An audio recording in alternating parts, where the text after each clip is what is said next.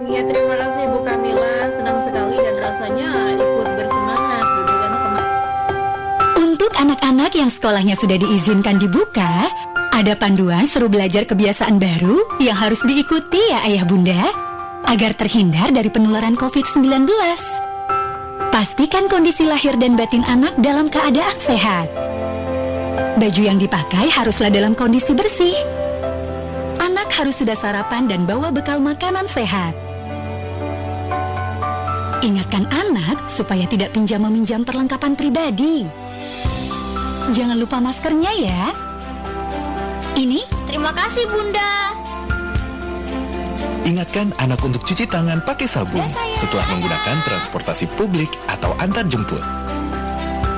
Hindari menyentuh permukaan benda-benda, serta jaga etika batuk dan bersin selama di jalan. Jaga jarak aman di perjalanan. Jaga jarak. Jangan sampai virus menyala. Nah, yang pakai ojek online, sebaiknya bawa helm sendiri ya.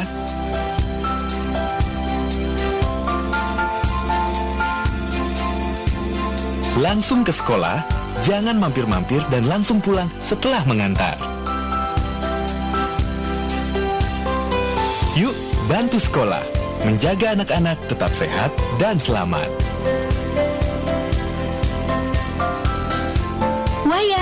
Langsung cuci tangan pakai sabun, segera mandi, ganti baju dengan yang bersih ya. Iya Bunda.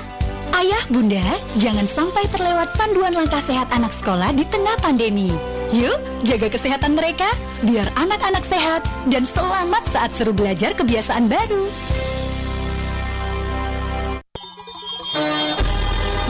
Suara edukasi. Frekuensi 1440 AM Menyajikan acara yang menarik, menghibur, dan mencerdaskan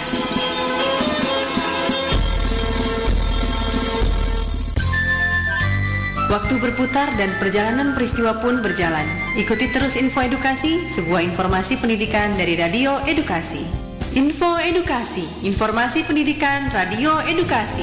Langsung dari Jalan RE Marta Dinata Ciputat 1440 AM Sore Edukasi Akrab dan Mencerdaskan. Halo, halo, halo. Assalamualaikum warahmatullahi wabarakatuh. Selamat siang sahabat edukasi. Agung Rahmadi kembali menyapa menemani sahabat edukasi di siang hari ini. Dan tentunya akan terus mengawal dan juga memberikan informasi-informasi terkini terupdate dari dunia pendidikan. Dan sahabat edukasi harus tetap waspada dan juga patuhi protokol kesehatan dan juga eh, ini yang terpenting yang sangat penting jangan lupa kita harus tetap bahagia. Baik kita langsung saja simak informasi yang pertama.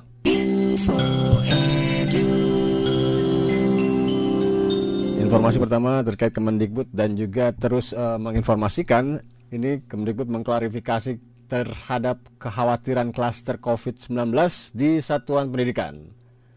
Kementerian Pendidikan dan Kebudayaan bersama Kementerian Dalam Negeri, Kementerian Kesehatan, dan Kementerian Agama ini sudah melakukan penyesuaian terhadap panduan penyelenggaraan pembelajaran di tahun ajaran 2020-2021 dan tahun akademik tersebut di masa pandemi coronavirus disease 2019 berdasarkan aturan tersebut diizinkannya sekolah yang berada di zona kuning dan hijau ini untuk melakukan pembelajaran tatap muka telah menuai kekhawatiran terhadap adanya peningkatan kasus COVID-19 terhadap zona tersebut.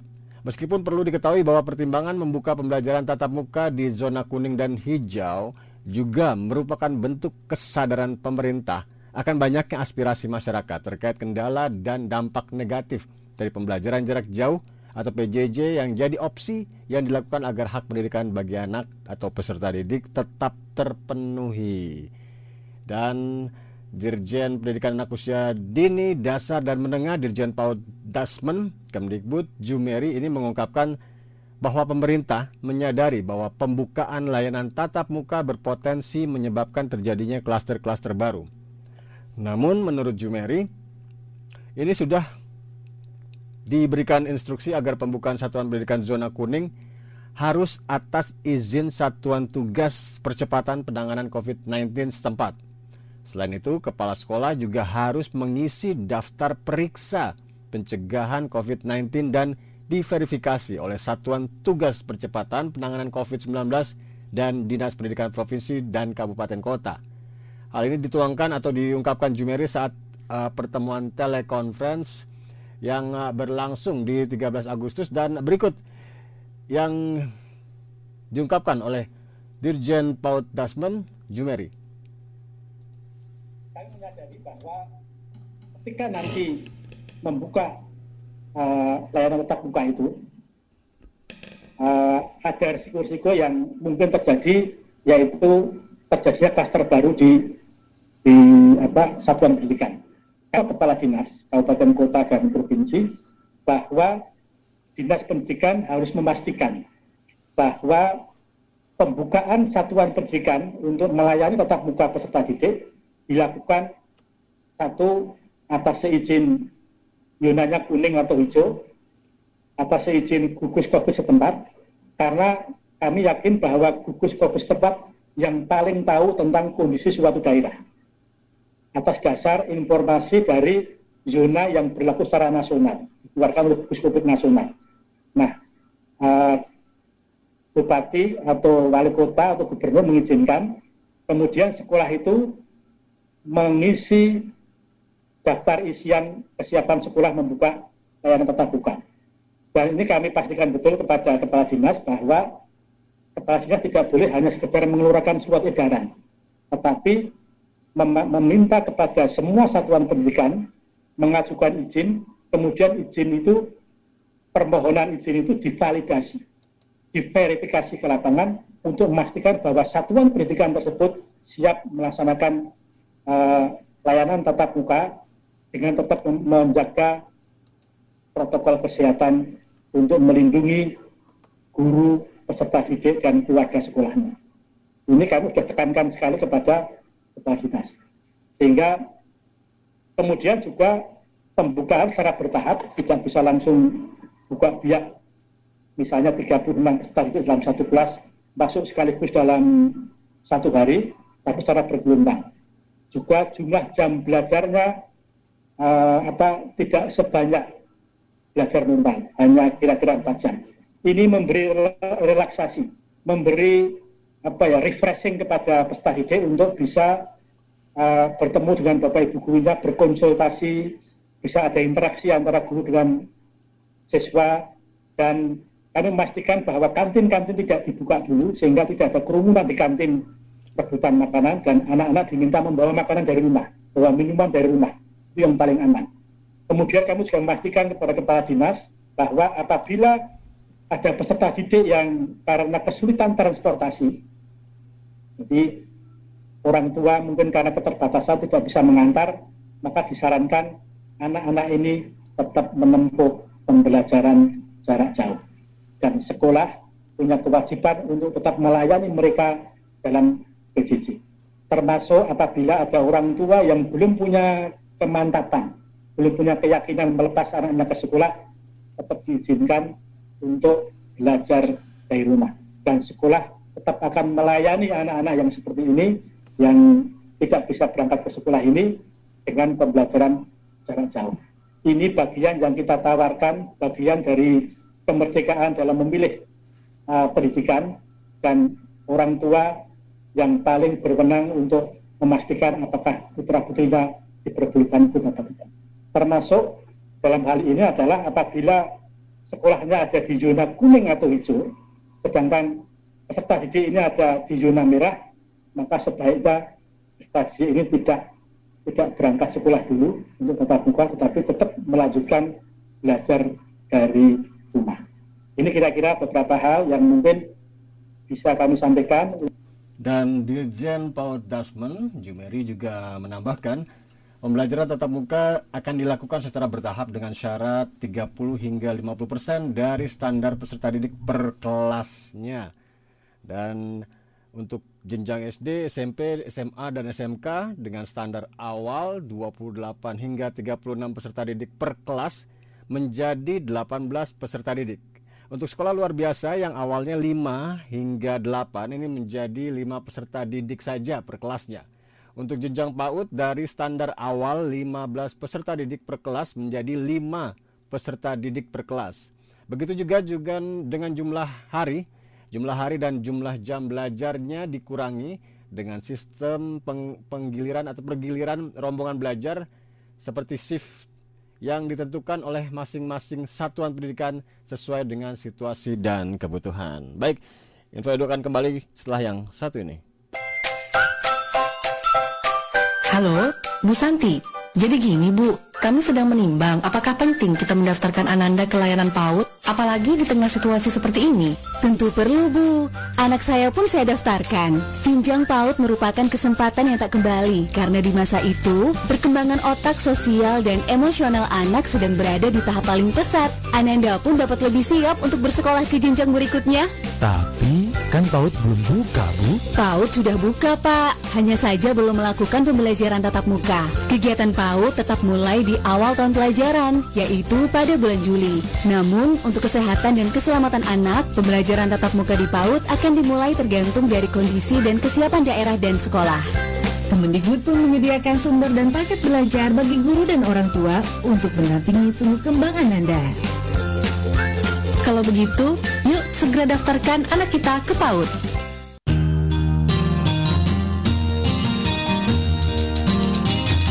Suara Edukasi Frekuensi 1440 AM Radio yang akrab dan mencerdaskan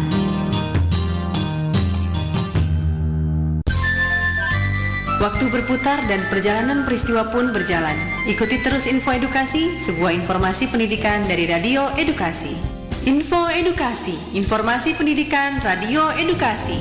Dari lantai 2 Gedung Graha Media Pustekom 1440 AM Suara Edukasi Akrab dan Mencerdaskan. Baik, kita lanjut untuk informasi berikut masih terkait uh, protokol kesehatan kewaspadaan terhadap COVID-19 di mana protokol kesehatan ketat untuk sekolah tetap uh, tatap muka di zona hijau dan zona kuning Sesuai dengan penyesuaian SKB 4 Menteri memberikan penyesuaian bagi daerah di zona kuning untuk membuka kembali satuan pendidikan, Sekjen Kemendikbud Ainun Naim saat pertemuan telekonferensi mengungkapkan bahwa hal tersebut merupakan kewenangan dari pemerintah daerah. Ainun Naim mengungkapkan di 10 Agustus lalu ini mengatakan keputusan tetap ada di pemerintah daerah, kepala sekolah, komite sekolah, dan orang tua. Hal ini bukan merupakan kewajiban ataupun paksaan, melainkan pilihan. Tentu berbagai prosedur dan protokol kesehatan harus tetap dijaga dan sekolah harus melaksanakan persiapan sehingga kesehatan siswa tetap terjaga.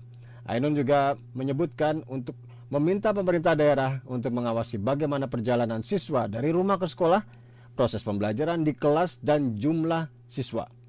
Dengan adanya kebijakan relaksasi ini, maka diharapkan 43 persen peserta didik dan pendidik yang saat ini berada di zona kuning dan zona hijau bisa mulai pembelajaran tatap muka. Namun untuk peserta didik dan pendidik yang berada di zona oranye dan juga zona merah harus tetap melaksanakan pembelajaran dari rumah. Berikut pernyataan Menteri Pendidikan dan Kebudayaan Nadiem Makarim terkait protokol kesehatan ketat untuk sekolah tatap muka di zona hijau dan zona kuning. Halo, ini Mendikbud Nadiem Makarim ingin mengingatkan sebagai menteri dan sebagai orang tua bahwa untuk zona kuning dan hijau, sekolah tidak bisa mulai pembelajaran tatap muka tanpa persetujuan orang tua melalui persetujuan komite sekolah, yaitu perwakilan orang tua di masing-masing sekolah. Dan bahkan kalau sekolah itu mau melakukan tatap muka dan sudah akan membuka, masing-masing orang tua anak boleh tidak memperkenankan anaknya masuk ke dalam sekolah kalau mereka belum nyaman dan mereka diperbolehkan melanjutkan PJJ jika orang tuanya tidak memberikan izin untuk masuk sekolah tatap muka. Dan yang kedua ingin saya ingatkan bahwa pada saat sekolah melakukan pembelajaran tatap muka, kondisi protokol kesehatannya sangat ketat. Masing-masing rombel hanya diperbolehkan maksimal 50% dari kapasitas, berarti harus melakukan rotasi shifting semua sekolah ini. Dan juga tidak ada lagi aktivitas kantin berkumpul ekstrakurikuler yang akan ada resiko interaksi antara masing-masing rombel. Hanya boleh sekolah, langsung pulang setelah sekolah. Dan tentunya wajib memakai masker dan berbagai macam checklist yang sangat ketat. Poin yang ketiga adalah bahwa 88% daripada daerah 3T terluar tertinggal di Indonesia yang sangat sulit untuk bisa melakukan PJJ itu ada di zona kuning dan hijau. Saya sebagai menteri dan orang tua hanya ingin mengingatkan tiga poin ini bahwa relaksasi zona kuning dan hijau itu semua kuncinya keputusan ada di orang tua bahwa protokol kesehatan pada saat tatap muka itu sangat berbeda dari pra pandemi dengan rotasi shifting dan yang ketiga adalah bahwa banyak sekali daerah-daerah yang tidak bisa melakukan PJJ bisa mulai melakukan tatap muka agar mereka tidak ketertinggalan dari sisi pembelajaran. Terima kasih. Wassalamualaikum warahmatullahi wabarakatuh. Kemendikbud, Kemendagri, Kementerian Agama, dan juga Kementerian Kesehatan serta Satuan Tugas Penanganan Penyebaran COVID-19 terus melakukan monitoring dan evaluasi secara berkala. Jika ada indikasi tidak aman atau zonanya berubah warna, maka sekolah tersebut wajib ditutup. Demikian diungkapkan Sesjen Kemendikbud, Ainun Naim, dan Ditambahkan pula, kurikulum khusus di masa darurat bersamaan dengan penyesuaian SKB 4 Menteri diluncurkan dan kurikulum khusus tersebut berlaku untuk pembelajaran di masa darurat sesuai dengan apa yang diungkapkan Kepala Badan Penelitian Pengembangan dan Perbukuan Kabalit Bank Buk Kemendikbud atau Suprayitno bahwa berdasarkan surat edaran Mendikbud nomor 4 tahun 2020 tentang pelaksanaan kebijakan pendidikan dalam masa darurat penyebaran COVID-19 telah disebutkan bahwa penuntasan kurikulum tidak diwajibkan. Toto juga menambahkan beberapa sekolah yang sebenarnya sudah mengimplementasikan kurikulum mandiri melalui pengurangan dan hanya mengambil materi yang esensial inilah yang dilakukan dalam kurikulum khusus ini. Namun ini bukan paksaan, melainkan pilihan. Jadi ada tiga pilihan yang bisa diambil yaitu mengikuti kurikulum biasa atau kurikulum khusus atau kurikulum mandiri. Oke sahabat edukasi dengan demikian tentu sudah kebersamaan kita di Info Edukasi hari ini. Selain ini ada program lain, acara lain yang juga tentunya menarik untuk tetap disimak. Menarik untuk tetap didengarkan hanya di suara edukasi yang akrab dan mencerdaskan. Aku Ramadi pamit. Wassalamualaikum warahmatullahi wabarakatuh. Bye-bye. Info Edu.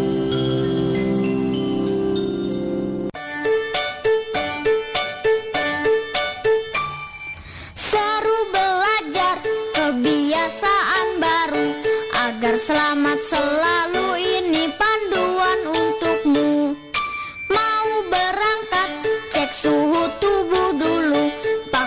masker selalu